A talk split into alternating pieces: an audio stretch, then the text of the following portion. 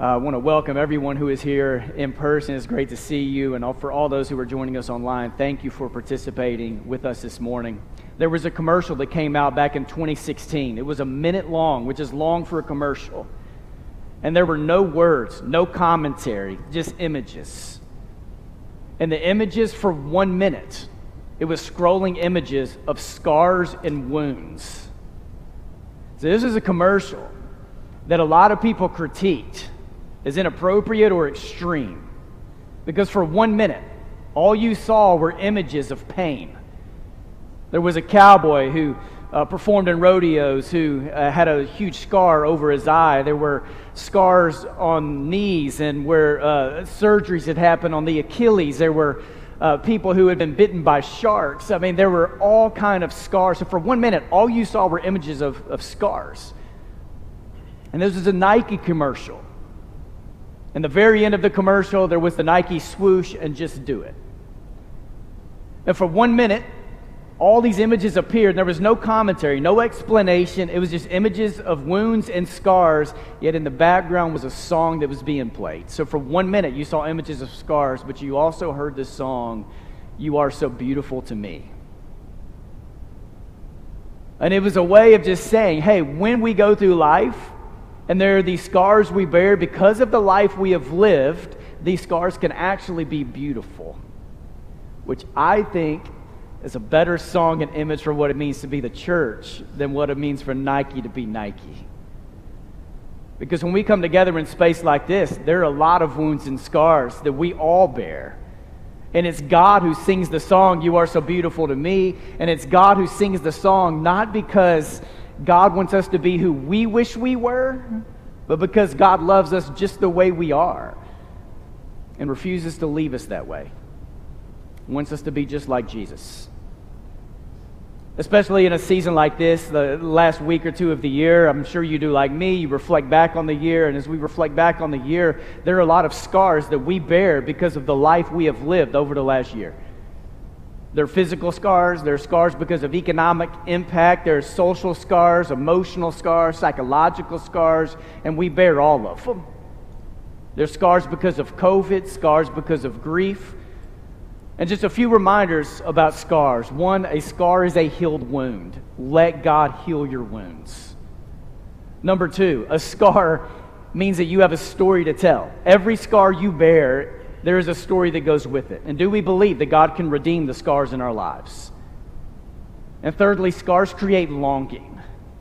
They create a longing for wholeness, a longing for reconnection, a longing to be reunited. They just create a longing in us. And may it be a longing that God creates in us for, for things of God.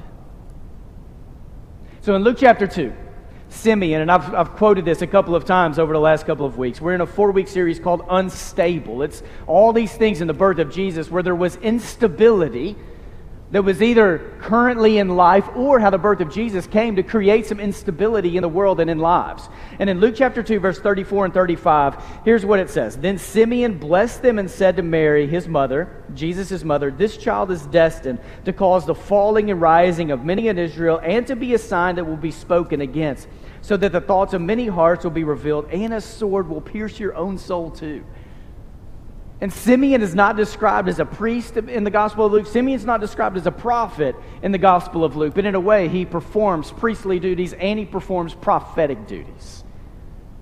And it's like Simeon knows there are scars on the way, that the Messiah coming into the world, it's not going to be all roses. There's going to be pain, and he even prophesies over Mary there's going to be some scars in your own life because of what your baby's going to do and what your baby is going to go through. Like, in some ways, Jesus came into the world to shake the world up. Right? And, and I know life can shake us up. Some of you, life has really shaken you up in the last year. But every once in a while, we need Jesus to come along and to shake us up. Remind us what is real. Remind us where our eyes need to be focused. So I want to look at Simeon this morning.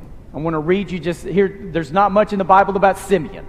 I'm going to read you a few verses, point out four things, tell a couple of stories, and we're going to come to the table together this morning. In Luke chapter 2, verse 25 and 32 through 32, it says this Now there was a man in Jerusalem called Simeon, who was righteous and devout. He was waiting. Repeat after me waiting. He was waiting. Some of your versions say longing for the consolation of Israel, and the Holy Spirit was on him. It had been revealed to him by the Holy Spirit that he would not die before he had seen the Lord's Messiah. Moved by the Spirit, repeat after me, moved by the Spirit. He went. Repeat after me, he went. Moved by the Spirit, he went into the temple courts, and when the parents brought, repeat after me, parents brought, when the parents brought in the child Jesus to do for him what the custom of the law required, Simeon took him in his arms and praised God, saying, Sovereign Lord, as you have promised, you may now dismiss your servant in peace. For my eyes have seen your salvation, which you have prepared in the sight of all nations, a light for revelation to the Gentiles. Repeat after me to the Gentiles, and the glory of your people, Israel four things about Simeon that I want you to notice about his life, and then hopefully it can challenge you a little bit in your life too. This is a man who longed for God. He was waiting, he was longing for the fulfillment of the promises of God to come. And you get this sense he's an old guy. So when Luke tells the birth narrative of Jesus, the focus isn't just on baby Jesus. Luke lets you in on two people, Simeon and then right after him Anna, two older people who when they're old age are, have a passion for God, they are longing for God, they have prayer lives that they have not given up on God. So here's Simeon to the end of toward the end of his life, who is longing for God, and he never stopped believing. Right? He, he wasn't sure how this was going to play out, but there was a longing in his life. His eyes were open, his heart was set on the Lord. If you want to come to the end of your life and long for God, it means that throughout your life you need practices that are helping you long for God. You don't just come to the end of your life and automatically decide that it's time for you to try to long for God. And what Simeon was longing for, it's not that his eyes were fixed on what life was going to be like on the other side. Simeon was longing for the salvation of God to come through the Messiah for the world. He's longing for something good to happen in the world. He's a senior saint who never gave up. Right? You need senior saints in your life who are longing for God. This church needs them. For the senior saints present in this present in this room and online today, we need you to model for us what longing for God looks like. And if you're wondering today whether you're that senior saint or not, you probably are that senior saint. Senior saints who model what it's like to live your life longing for God. The next thing that happens, you see, you see, moved by the Spirit, Simeon goes into the temple. So it's not that Simeon is in the temple worshiping God, and while he is worshiping the Lord, God opens his eyes. It's that moved by the Spirit of God, he then goes to the temple. And you get this image of a guy who has been commanded to stay at his post until a certain visitor arrives. So Simeon goes to the temple, and as far as we know, he doesn't know what he's looking for. There's not a name and a face that he's waiting for. He has just been moved by the Spirit of God to go and to wait. So he goes, and he doesn't just go anywhere in the temple. For him to have a conversation with Mary and Joseph and a baby, there, it, it's not that he could go anywhere in the temple. He was in the outer courts. There are only certain places women could go in the temple. And he's there and he's waiting. So, moved by the Spirit of God, he acts upon it. Like, what does it mean for you in your life? To live with an, aware, an awareness that when you sense a nudge of God in your life, you go, even if it means you look like a fool in the eyes of other people. That when you sense the movement of God or a nudge of God, and some of you, you have sensed that for days and weeks, a certain person you need to reach out to, an invitation you need to extend, someone you need to encourage, someone you don't just need to pray for, you need to let them know that you're praying for them. When there is that nudge of God in your life, move. Simeon was someone who was longing for God. When he experienced the movement of the Spirit of God, he obeyed, he went. The third thing is this notice that Joseph and Mary go to the temple. Now, think about the six weeks in Joseph and Mary's life.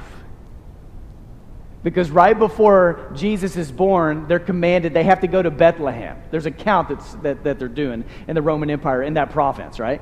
So now they travel a long ways to go from Nazareth all the way down to Bethlehem.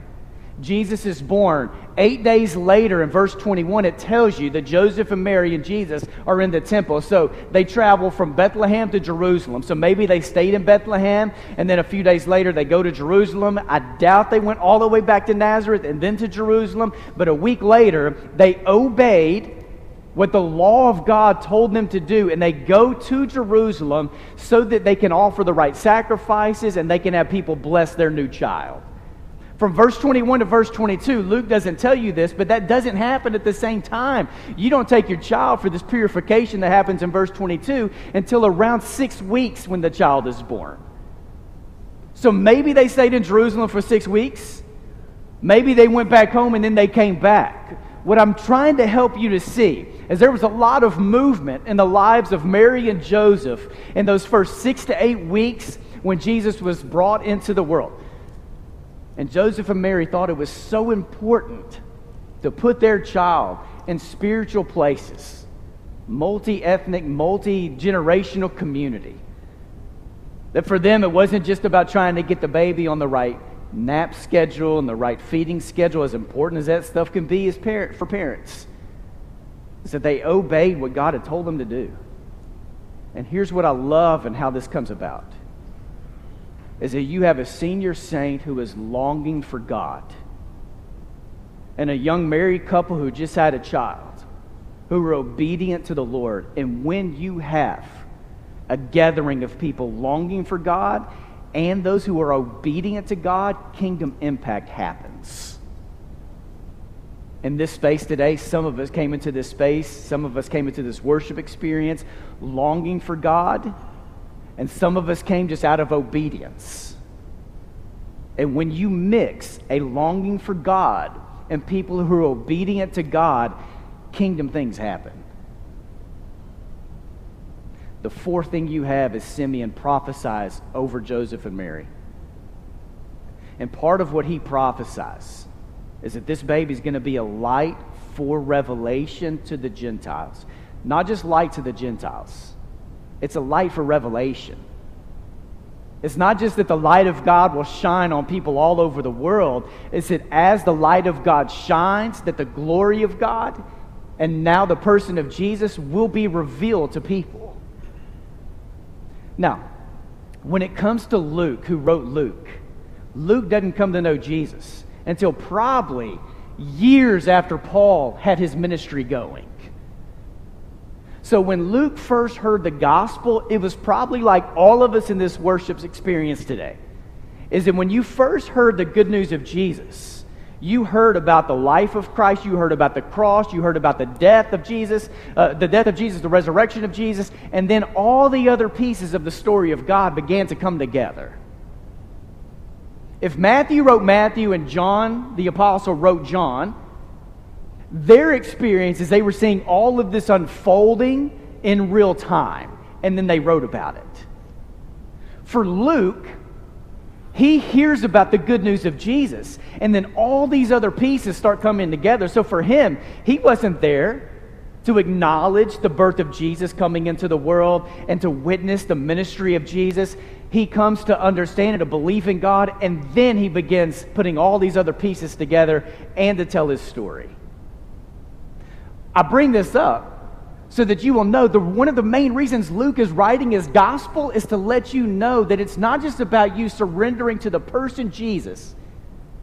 It's that Luke wants you to step into the mission of Jesus.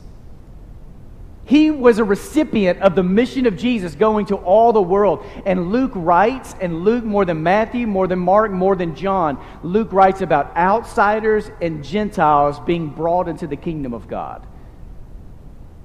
And Luke doesn't wait until the ministry of Jesus to make this point. In the birth of Jesus, he has Simeon quoting and prophesying that this right here, this right here, this is going to be good news for a light, for revelation that's going to go to the entire world. Because when this message goes to the entire world, all kind of barriers are broken down. And people then expected that a Messiah would come and function within proper barriers. And Jesus broke all of them. He broke them with his life, He broke them through the cross, He broke them through the resurrection. And for 2,000 years, Jesus keeps breaking down barriers. And for 2,000 years, Satan keeps trying to build and rebuild the barriers Jesus has broken down. And now Jesus has given the church the responsibility to be those who live out that light that takes revelation, the revealing of God, to the entire world. So, can the church tear down barriers faster than Satan's able to build them? For Luke, he wants everyone to know this baby Jesus is going to be a light for revelation to the entire world.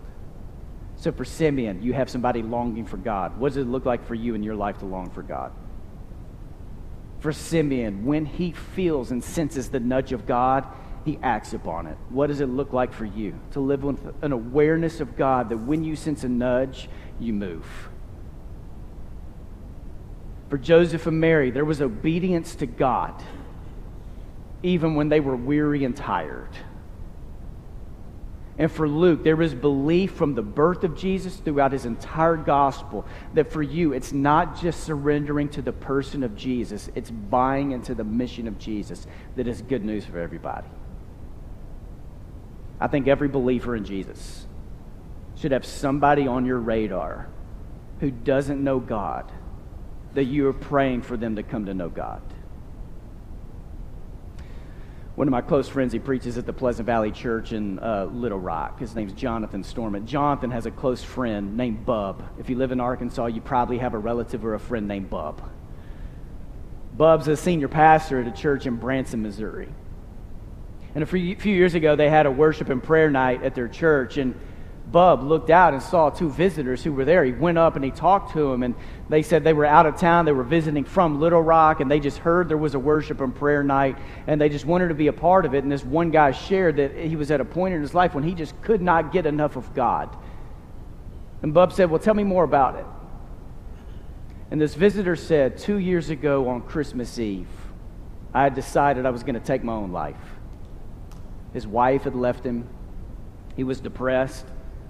So he wrote a letter and he had his plan. His plan was he was going to drink a whole bottle of Jack Daniels and then he was going to take his own life. He got halfway through the bottle when there was a knock on the door. It was his neighbor, and he and his neighbor didn't know each other very well at all. And his neighbor said, Hey, man, I'm, we have a Christmas Eve service at our church, and I would just love for you to come with me. And this neighbor said, I can't because I've already made plans, which he had made plans. And this neighbor said, Look, man, this rarely happens to me. But I just need you to know, like today, I just sensed this strong urge of God that I was supposed to come over here and knock on your door and invite you to come with me to this Christmas service. I would love for you to come with me. And reluctantly, the guy went. And that night, God found another prodigal that he called home. Because that man who had made plans to take his own life that night heard about the good news of Jesus coming into the world and what it means for Jesus to come into his life. And two years later, he ends up at this worship and prayer night sharing his testimony about the love of God that just captured him and he couldn't get enough of God.